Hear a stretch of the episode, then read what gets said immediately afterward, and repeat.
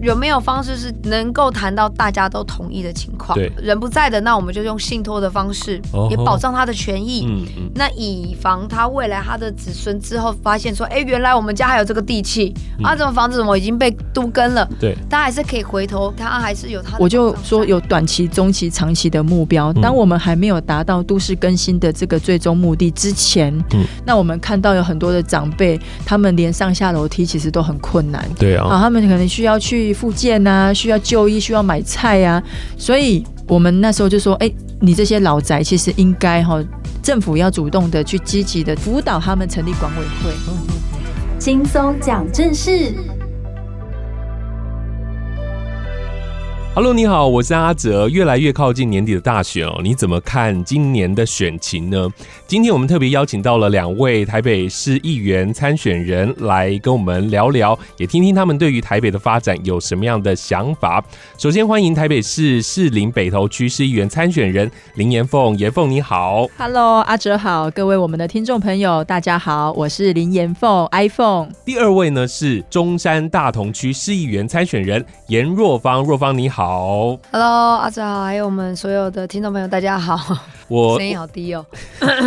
那么少瞎这样。现在你们跑行程是非常辛苦的。每四年的这个九合一选举哦，大多人都会聚焦在市长、六都的市长，或者是各个县市的县市长。一般的民众啊，或者是媒体，就比较容易把也是要选举的议员就放在旁边了。那通常这样的一个状况，你们都要民众怎么来记住自己，然后让这个选情能够热一点呢？其实选战的过程哈，很多民众看的都是候选人本身的条件呐。嗯，那像我们民进党比较特别一点，因为我们是在去年的时候就有进行了一场初选的部分。对，嗯、那初选其实对新人来说哈，因为我过去是担任幕僚，嗯、那我也不是说都是在很有知名度，所以确实能够短时间的让民众记住我们的名字，一定要有一个特质要很明显。所以我当初我就设计了一个，因为我的名字林岩凤嘛，嗯，那我的名字有一个凤字，所以我就取了一个叫做行动 iPhone。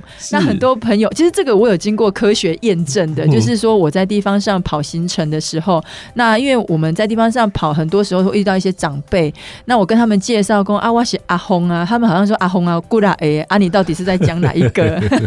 所以后来我就想了，我就说，哎、欸，我是 iPhone，而且因为我比较算年轻呐，哈，那过去担任幕僚，我们希望塑造一个就是说在地方上面的服务。啊，或者是问政都很有行动力的，我们是行动派，而且还有一个要点就是，以前哈早期大家那时候手机刚出来的时候，大家都说那个叫行动电话，所以不会讲手机嘛，对，所以我们就把它结合起来，所以我就用了一个行动 iPhone，后来我发现效果非常好。因为大家现在手人手一机啊，哈、嗯，然后很多长辈看到我现在远远的看到我说 iPhone 啊，你来呀、啊，哦这样 iPhone 来了，iPhone 来了，对对，然后还讲一个笑话，很可爱哦，就是我一开我有时候去扫市场之前哈，知名度那时候还没有那么凸显的时候，嗯，那我就说心动 iPhone 来了，结果就有支持者就跑出来很紧张哦，嗯，然后他就问说。你不是民进党诶，你哪会变行动诶？所以其实这个是呃国语跟台语这个很很妙的地方哈，真的还蛮厉害的。那我就说那用神送的就记不得你喽，没有啦。但是我我觉得因为我的名字颜若芳，本来有时候就比较不好想。可是因为在我的选区是中山大同，比较多接触的是我们的长辈阿公阿妈，嗯，所以我从二零一四年在选举的时候。我就说我是颜若芳阿轰，就很 local 的、很亲近的一个方式说啊，叫阿轰。所以如果你在地方上听到，哎、欸，阿轰来啊，嗯，他们就知道说，哎、欸，这是我们的支持者，因为他们会很亲近的，就是叫我阿轰。嗯、然后有的时候我嘛叫阿红，讲温某嘛叫阿轰，温查某囝我神啊拢嘛叫阿红。所以你就知道，其实阿轰很多人是很多人的家里里面都有一个阿轰，可是你就会发现说，其实你叫阿轰他们。就会很容易记得你，嗯哼哼，就是可能是如果说有些是 slogan，像 iPhone 好记，那像我就叫阿红，那很多长辈他可能名字真的你要他记三个字，他可能真的记不住，而且我们现在的名字用台语念不好念，颜、嗯、若芳，甘甘就红，有的叫做甘拿红啊，我自己念的都不标准的，是，所以你就说我是颜若芳阿红，嗯，所以大家就会觉得说很亲切，嗯，然后很像比较邻家自己家里的小孩这样子，所以大家就。比较容易记得。的，没有错，就是我们小时候在取外号也是这样子，就是希望你在自我介绍的时候，大家很快的就记得你了。可是有一个状况，就是从你们初选到现在啊，这个过程当中面临到。疫情的这个情形，那有时候很严重。那你们是怎么去走入基层的呢？确实，在去年哈，然后包含今年的年初，啊四月份之后有一就是有疫情的时候，对我们在选举的人会比较受影响，因为我们一定是。是要走到人多的地方，那也包含市场啊，一些商圈啊。可是因为疫情，那时候人都不敢出，就我们的民众都不敢出来。嗯。然后第二个是，其实邻里的活动。好，就是过去里长啊这些，比如说中秋节、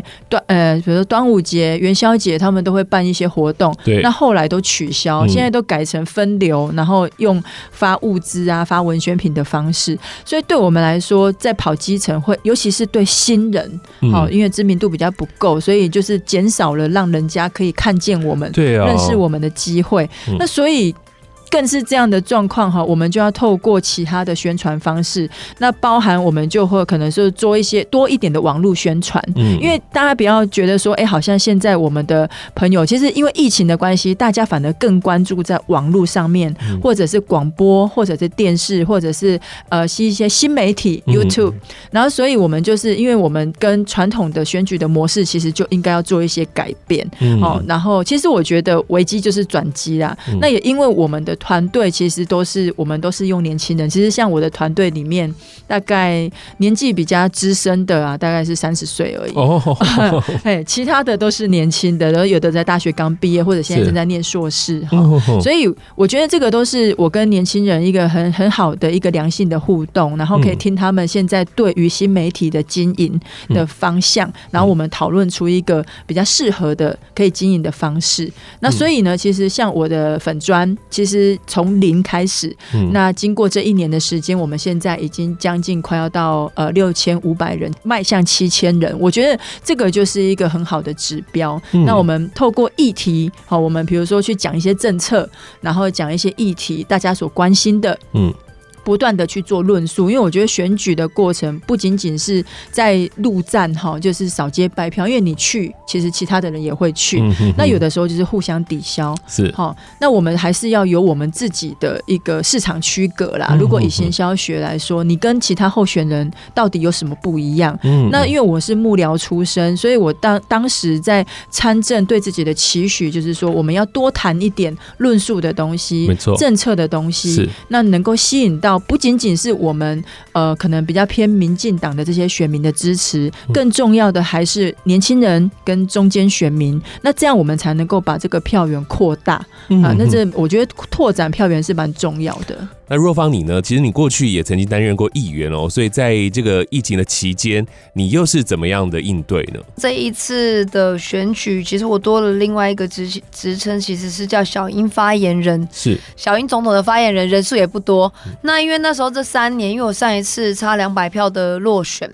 那后来去担任蔡英文总统的发言人，应该说蔡英文主席的发言人，所以。蛮频繁的，其实是会出现在新闻上、政论节目上，或者是你看一些电子媒体上面，其实都会有我。对，所以嗯，你很多人到后面对我的印象，其实，在选区他们都有印象，其实还有市议员。那可能在网络上，就是市议员有些会是加小英总统的发言人，嗯，颜若芳是对，所以你说用这样子的一个头衔，可能。也可以让大家多了一个记得说哦，他是小英总统的发言人，嗯哼哼，其实也还蛮容易记得啦。是，那接下来想要请教颜凤哦，刚刚你有特别提到，就是过去其实是在当幕僚嘛，因为很多的选民可能看你是新面孔，但其实过去曾经担任过立委的执行长，然后长期担任幕僚，这个时间长达了十六年多。那这一次四怎么会决定要出来选议员呢？其实我觉得人生里面呢、啊，常常都会有一些意外啦，就是预料中以外的事情。那其实选举这一条路哈，因为我很多人都说哇啊，你看起来其实年纪也没有很很大，那为什么你已经当了十六年的幕僚？嗯、那其实告诉大家，我的我我是比较早出道啦，嗯、就是 因为我其实从大学毕业的时候，嗯、那因为对公共事务的服务有兴趣。好，所以我就大学毕业就就参与这个政治的服务工作这样子。嗯、那其实参政哈，一开始也不是人生中里面所规划的事情。哦嗯、那当然后来就因为我在士林北投的这个服务处，其实是从最早的时候是从呃谢长廷大使那时候创立的。嗯、对，今年大概第三十六年的时间，一直都在士林。好。就没有离开过。嗯、那中间呢，历经了很多前辈，包含卓荣泰主席呀、啊，还有大家可能比较熟悉一点的庄瑞雄委员。好，他们过去从政的起点都是从我们这个服务处。嗯，那这一次刚好有这个机会，就是也受到了一些长辈他们的鼓励。嗯、其实一开始的时候我有犹豫，因为我不是正二代，我也不是富二代。嗯、那我当时一开始犹豫，也会觉得说，哎，以我自己这样的条件，到底合不合适？嗯、那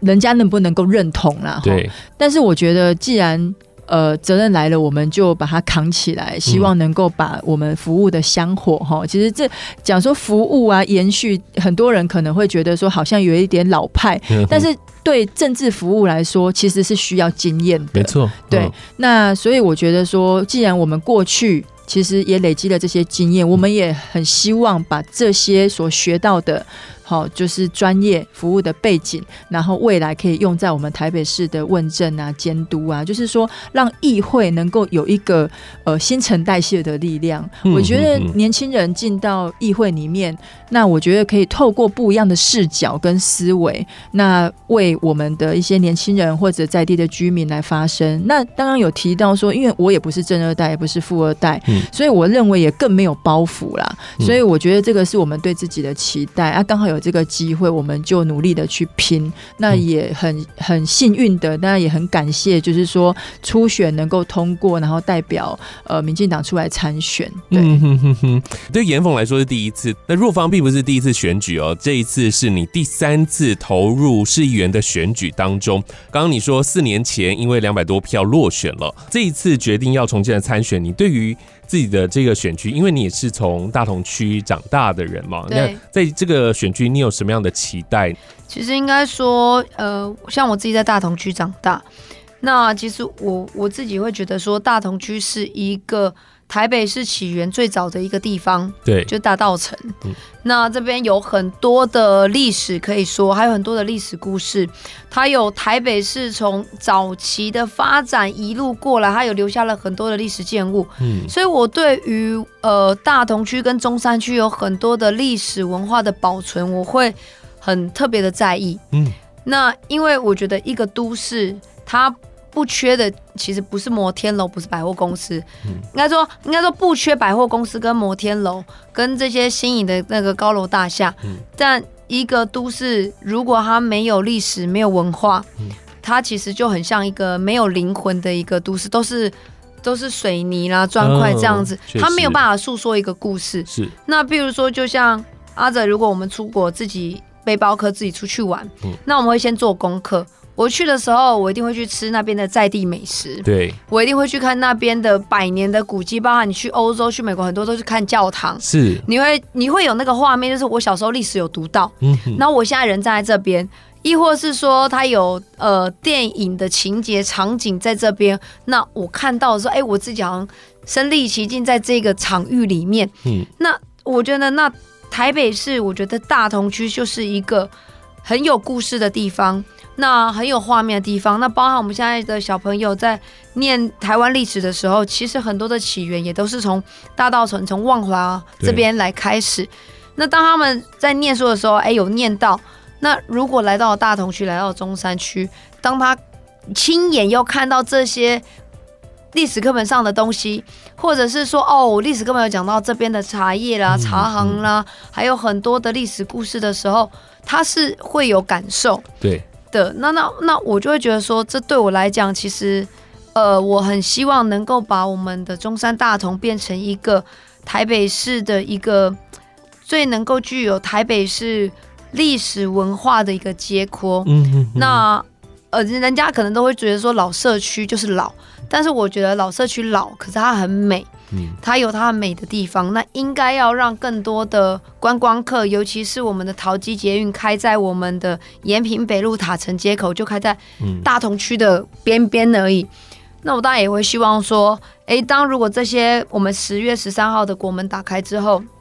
很多观光进来，也因为疫情，大家知道台湾，嗯想要到台湾来，那啊进到了进到了台北市，那如果我在桃做到做桃机进到台北市的时候，呃，我不是说。嗯，我坐捷运就往东区、往新一区去，嗯嗯，或者是搭高铁就往中南部去。嗯，我是希望能够用更多的市政府的资源，然后跟地方的结合，然后能够推展出台北市更不一样的深度的一些观光，让国外看到说。哎，我们其实人美，可是我们的历史过去的文化其实也都很美。对，刚刚你们所说的，可以深切的感受到你们是非常在地的，然后对你们的选区相当的了解。不过，对于你们的选区来说，有很多的老屋子，有了三十年以上、四十年以上的，是不是针对这个部分，也说说你们自己个别的看法呢？其实我觉得，在老宅这更新哈，就是都更啊，已经在台北市。谈的非常非常的久，嗯，那台北跟新北其实都面临到一样的问题，因为我们的人口比较集中，嗯、那早开发，所以我们的老宅的数数量就特别特别的多。那尤其在台北市，哈，像我们士林北投算是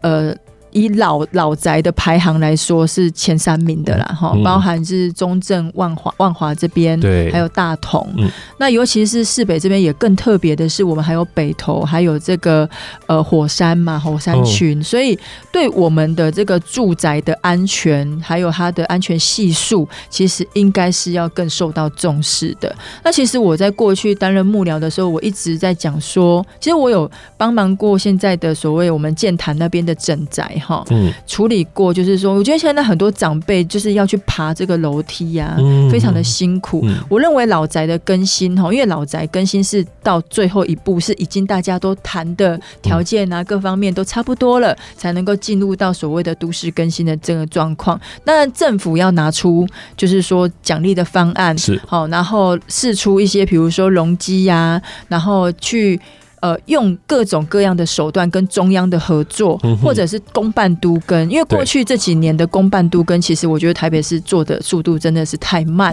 哦、几乎是没什么进度。那这个很可惜。嗯、所以就是说，跟中央的合作，然后地方，因为台北市有很好的资源、很好的预算规模，那我认为应该速度要再加快，嗯、然后包含审查好我们这些都跟的这个送件数的人、嗯、公务人员哈的人数也都应。应该要增加，嗯、对。那所以，像我过去担任幕僚，我就说有短期、中期、长期的目标。当我们还没有达到都市更新的这个最终目的之前，嗯、那我们看到有很多的长辈，他们连上下楼梯其实都很困难。对啊，他们可能需要去复健啊，需要就医，需要买菜啊。所以我们那时候就说：“哎、欸，你这些老宅其实应该哈。”政府要主动的去积极的辅导他们成立管委会，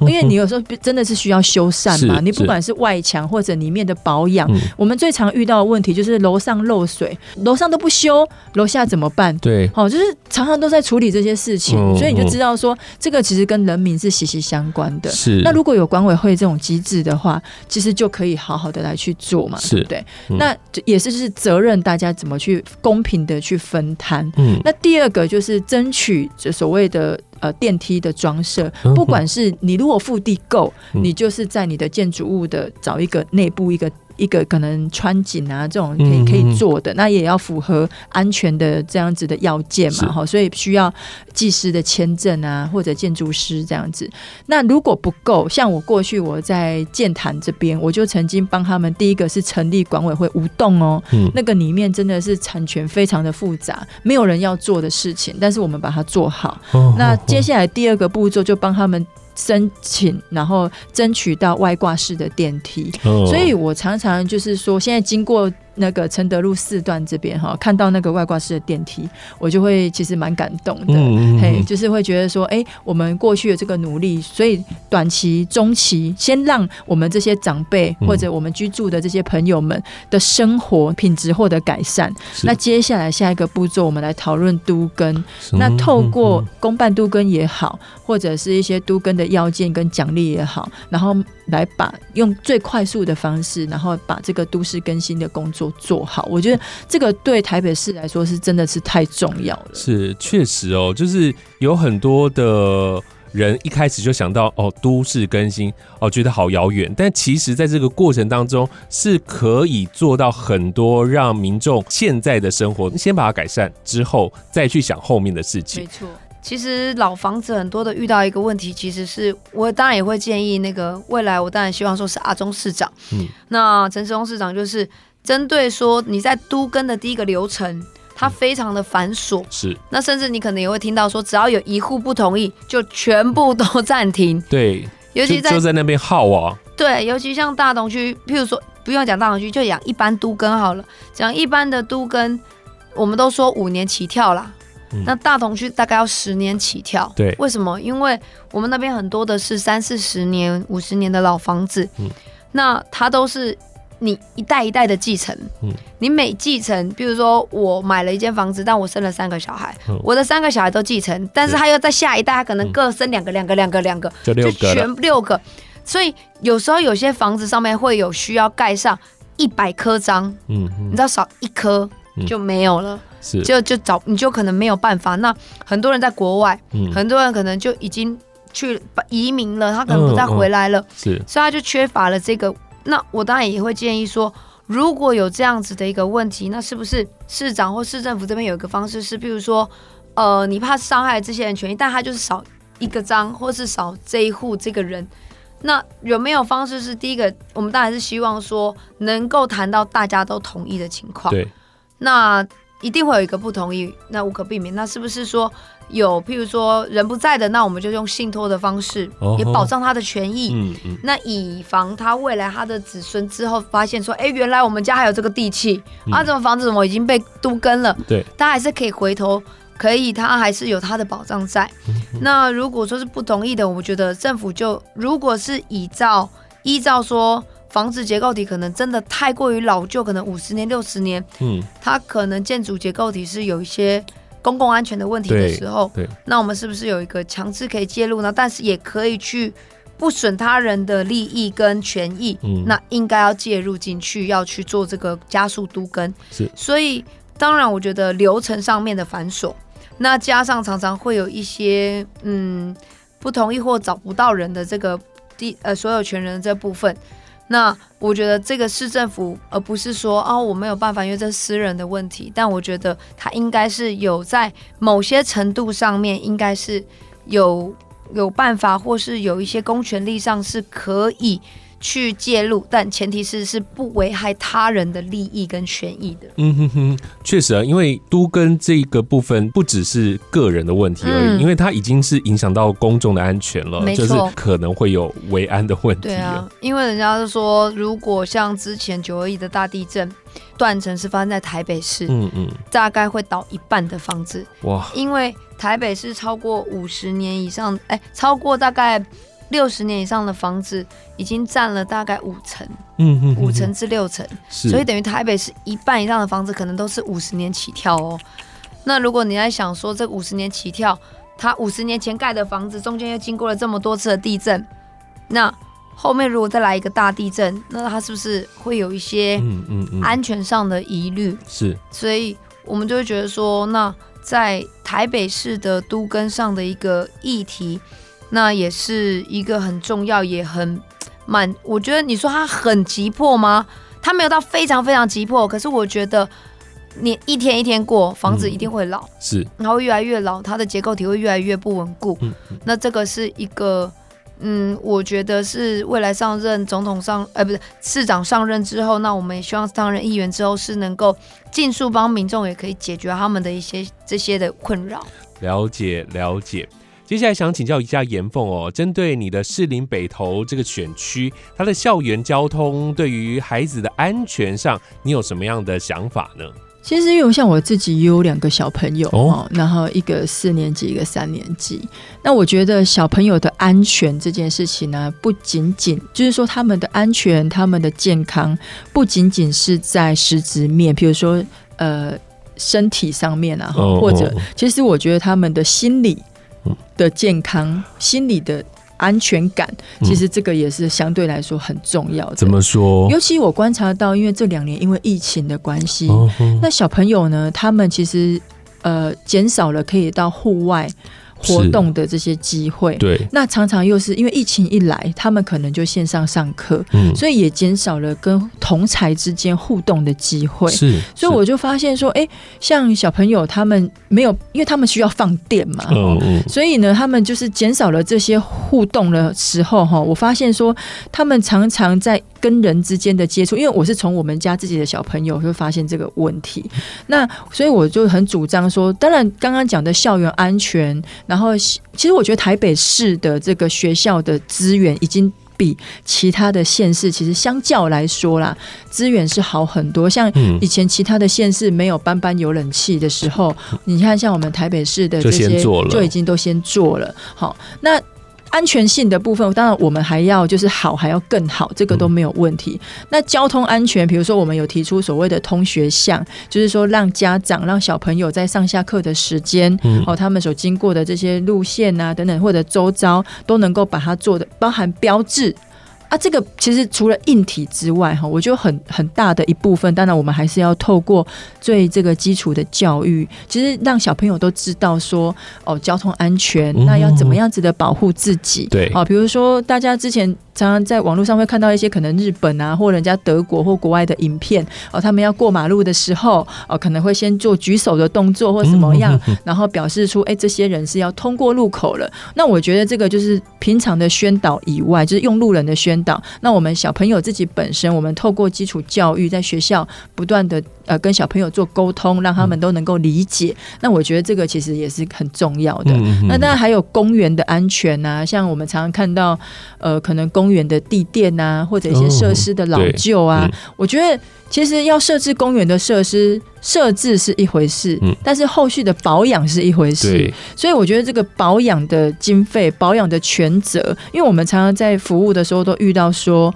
呃，可能明明是一个公园，对不对？嗯，然后呢，问公园处说，哎，这个是不是你们管的？他说不是，嗯，哦，这个是区公所的，是，哦，这个是哪一个单位的？嗯，但是对民众来说，他就觉得说，啊，公园不就是公园处管的吗？它坏掉就是坏掉了，对，嗯，所以常常就是遇到这个横向联系没有办法。到位，对，然后可能光是要修一个东西，其实快速哈，讲真的，你可能两个礼拜以内你就可以把它做好，对啊，结果。我们可能提了，他却要跟我们时间可能压个三个月。嗯、那你要想啊，这三个月对一些爸爸妈妈，他暑假都放完了，对他想要带小朋友去那边，每天想要去放电一下，去有动一动嘛，哈。嗯、结果三个月那个东地方就这样围起来都不能使用，我觉得这是很可惜啦。所以未来我觉得说，不管是在这个校园安全，或者刚刚讲的小朋友哦，他的那个公园呐、啊，哦，通学巷啊，然后再包含他们的这个心。理层面哈，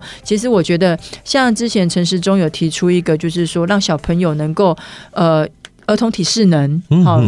用科学化的方式，所以有一个儿童体适能管的这样子的政策，我觉得也很好。就是说透过这样子让小朋友不管是大肌肉或小肌肉都能够获得舒展啊，我觉得这个都是很棒的。对啊，那接下来请教一下若芳哦，你的证件上我看到主推社会生活友善，你想要传递什么样的一个概念呢？我从当助理的时候，其实我们很很常就会接触到一些比较弱势的家庭，嗯，跟一些团体。嗯、那后来担任议员之后，其实我们很频繁的接触了一些呃，比如说身心障碍同盟的家长们啊，这些团体啊，视障的朋友。但你会发现，就是。嗯，可能对一般人来讲，我踏上一个台阶，或者是踏上人行道，我这个动作是很简单、很轻松，对，就是反射动作，只要看到楼梯，我脚就跨上去。嗯，但是如果你要想，就是一个行动比较不方便的人，那或者是长辈，嗯，他可能要拄拐杖，是，那亦或是一个小朋友，嗯、他在在刚学走路，爸爸妈妈牵着，或者他可能三四岁这样子一个小朋友，可能跨上一个阶梯，对他们来讲是一件比较困难的事情。嗯嗯，那是那个行动不方便的朋友，他可能就是要放耗费很大的力气才能跨上这个台阶，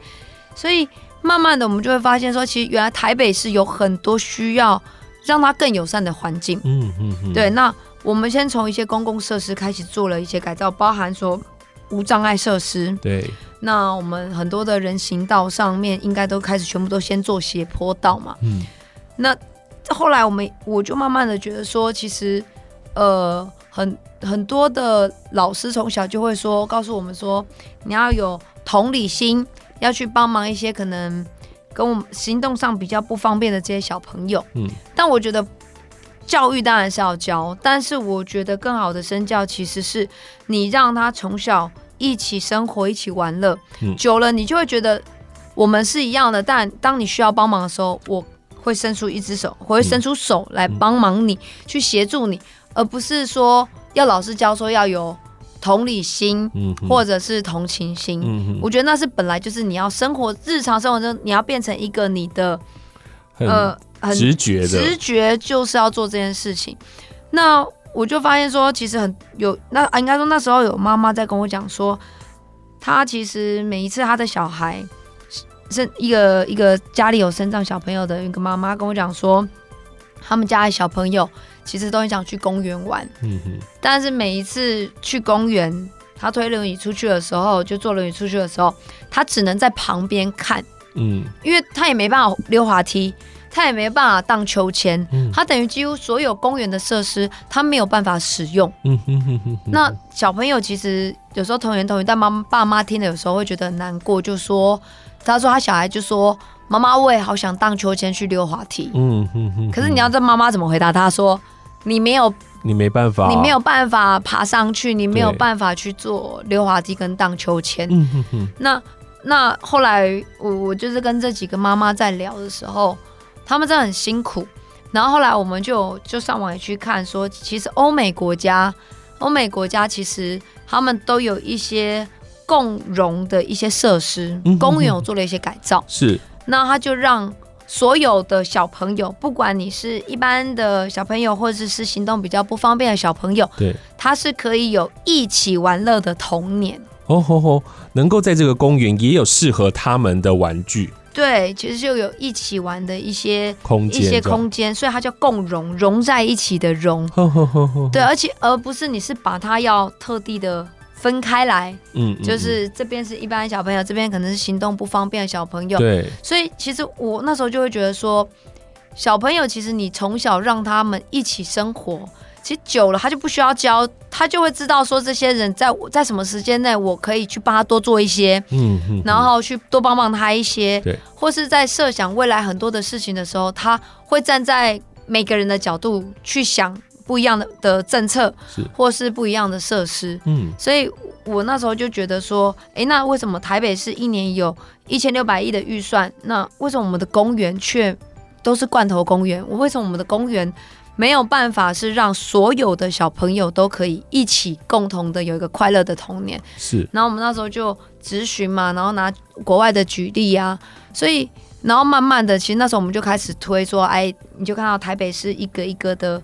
呃共融公园都出现了，是是，然后有轮椅可以上去的荡秋千。其实你不要看这轮椅可以上去荡秋千，除了小朋友玩，我上次有看到一个长辈，他的 他的那个阿嬷。就他的儿子也是也是年长的，就推他阿妈上那个 轮椅可以上荡秋千，你知道那阿妈笑得多开心吗？因为你要想说他可能很久没有接触了，对，很久没有坐在荡秋千上面，他很久没有这种感受了。其实是我我就觉得说，台北市其实还有更多的地方在生活上，它可以更友善。嗯，我们可以多为所有的朋友多想一点。嗯，那他是不是可以在这个？呃，台北市这个都市可以生活的更便利，是更好，是。所以，其实我觉得这个社会生活友善的一个概念，其实就像您说的，需要从小就扎根嘛。那这个东西如果它一直出现在我们的生活当中，在思考做公园的时候，他就很快的就会想到这件事情。他理所当然，他就把它放进去。对对对，而不是呃人家要求你才硬放了一个角落给他这样子。对，对 所以我就会觉得说。嗯，生活上的友善，其实在一个都市来说，跟历史文化一样，它都很重要。就即便你今天你的房子盖得多漂亮，嗯，但是如果你是一个非常不友善的空间，嗯，其实我就觉得它就是不漂亮，它就缺少了某一块一个东西，就缺了一块。是。好，那今天真的很开心能够邀请到两位来到节目当中哦。那在最后，是不是也请你们分别对于你们自己的选区有什么样的期望跟愿景，或者是想要对你们的选民说什么样的话？是不是严凤先？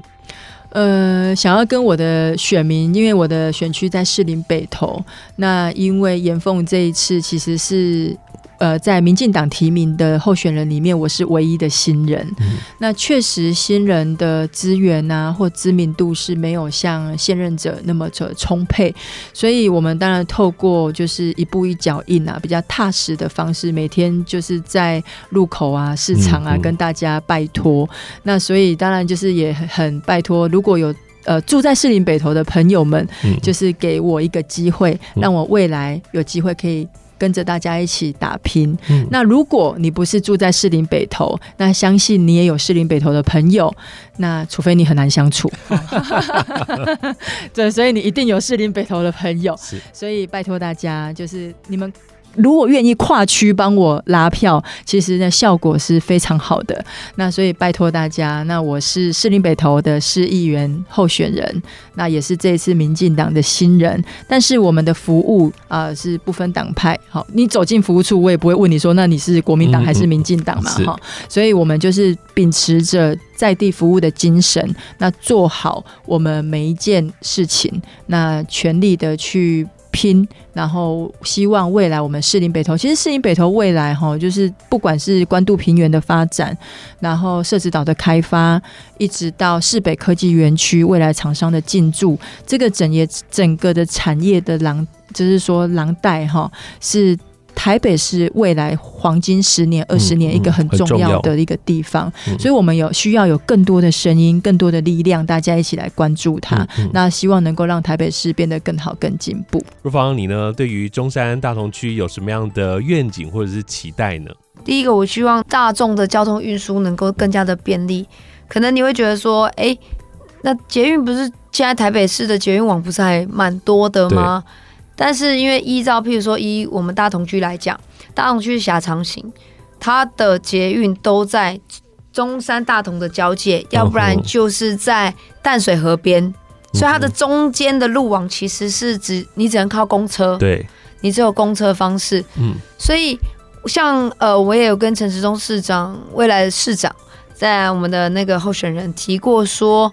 未来如果北投市北盐丰这边嘛，他们可能有一些轻轨的一些建设或一些构想，我觉得他往士林北投下来就是大同、中山，它是不是有一个轻轨可以往这边拉，然后让它这个交通可以更便利？因为我们都知道，你只要有交通便利，它就会造成有商圈、有人潮，然后再来就是大家会往这边聚集，那这会不会活络整个？社区的发展是，其实它是相辅相成的，没错。所以我觉得在大同区，我们想要推的，其实除了说历史文化的接阔之外，那我们希望说在大型的这个建设上面，我们希望能够更加琢磨。那再来中山区的部分，因为中山跟大同又有点不一样，中山有一块是大直，嗯，大直是一个算很新的一个社区，没错。那中山也有新旧掺杂的一个地方。那我会希望说，像中山区有些空间，包含你说第一殡仪馆，你卡在那，其实那里的房子其实都会受限，然后发展也会受限。所以未来其实我有看到说，呃，未来的一殡是会有呃迁移的一个部分。嗯那我们也希望说，未来一殡这边迁移之后呢，我们是不是在同样的一个空间，它有一个可以嗯。更完善的一个利用，包含你说，呃，把先把区公所迁过去，然后我们把区公所原本的位置可以做青年住宅。那其实中山大同应该都还有很多市政府的一些余裕的土地，是那有余裕的空间。其实我觉得社会住宅跟青年住宅是非常非常重要的一块，没错，嗯、它也是未来我们应该要在这边大力推广的一个，希望能够推广的一个地方。那你像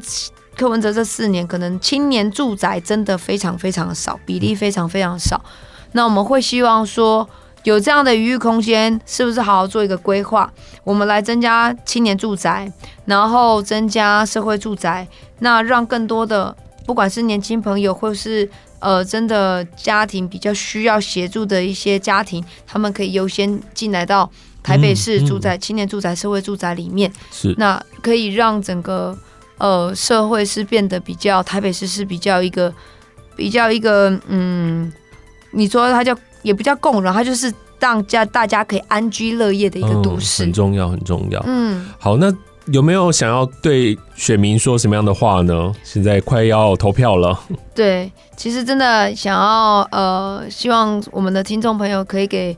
呃若芳一个机会。其实从政对我来讲，因为我自己是念政治系，然后大学毕业就在担任助理。嗯，其实我看到说，其实台北市也。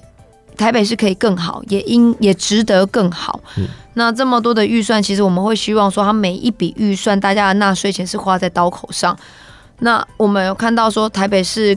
有更多进步的空间。嗯、那以前大家都会觉得台北人是一个骄傲，但是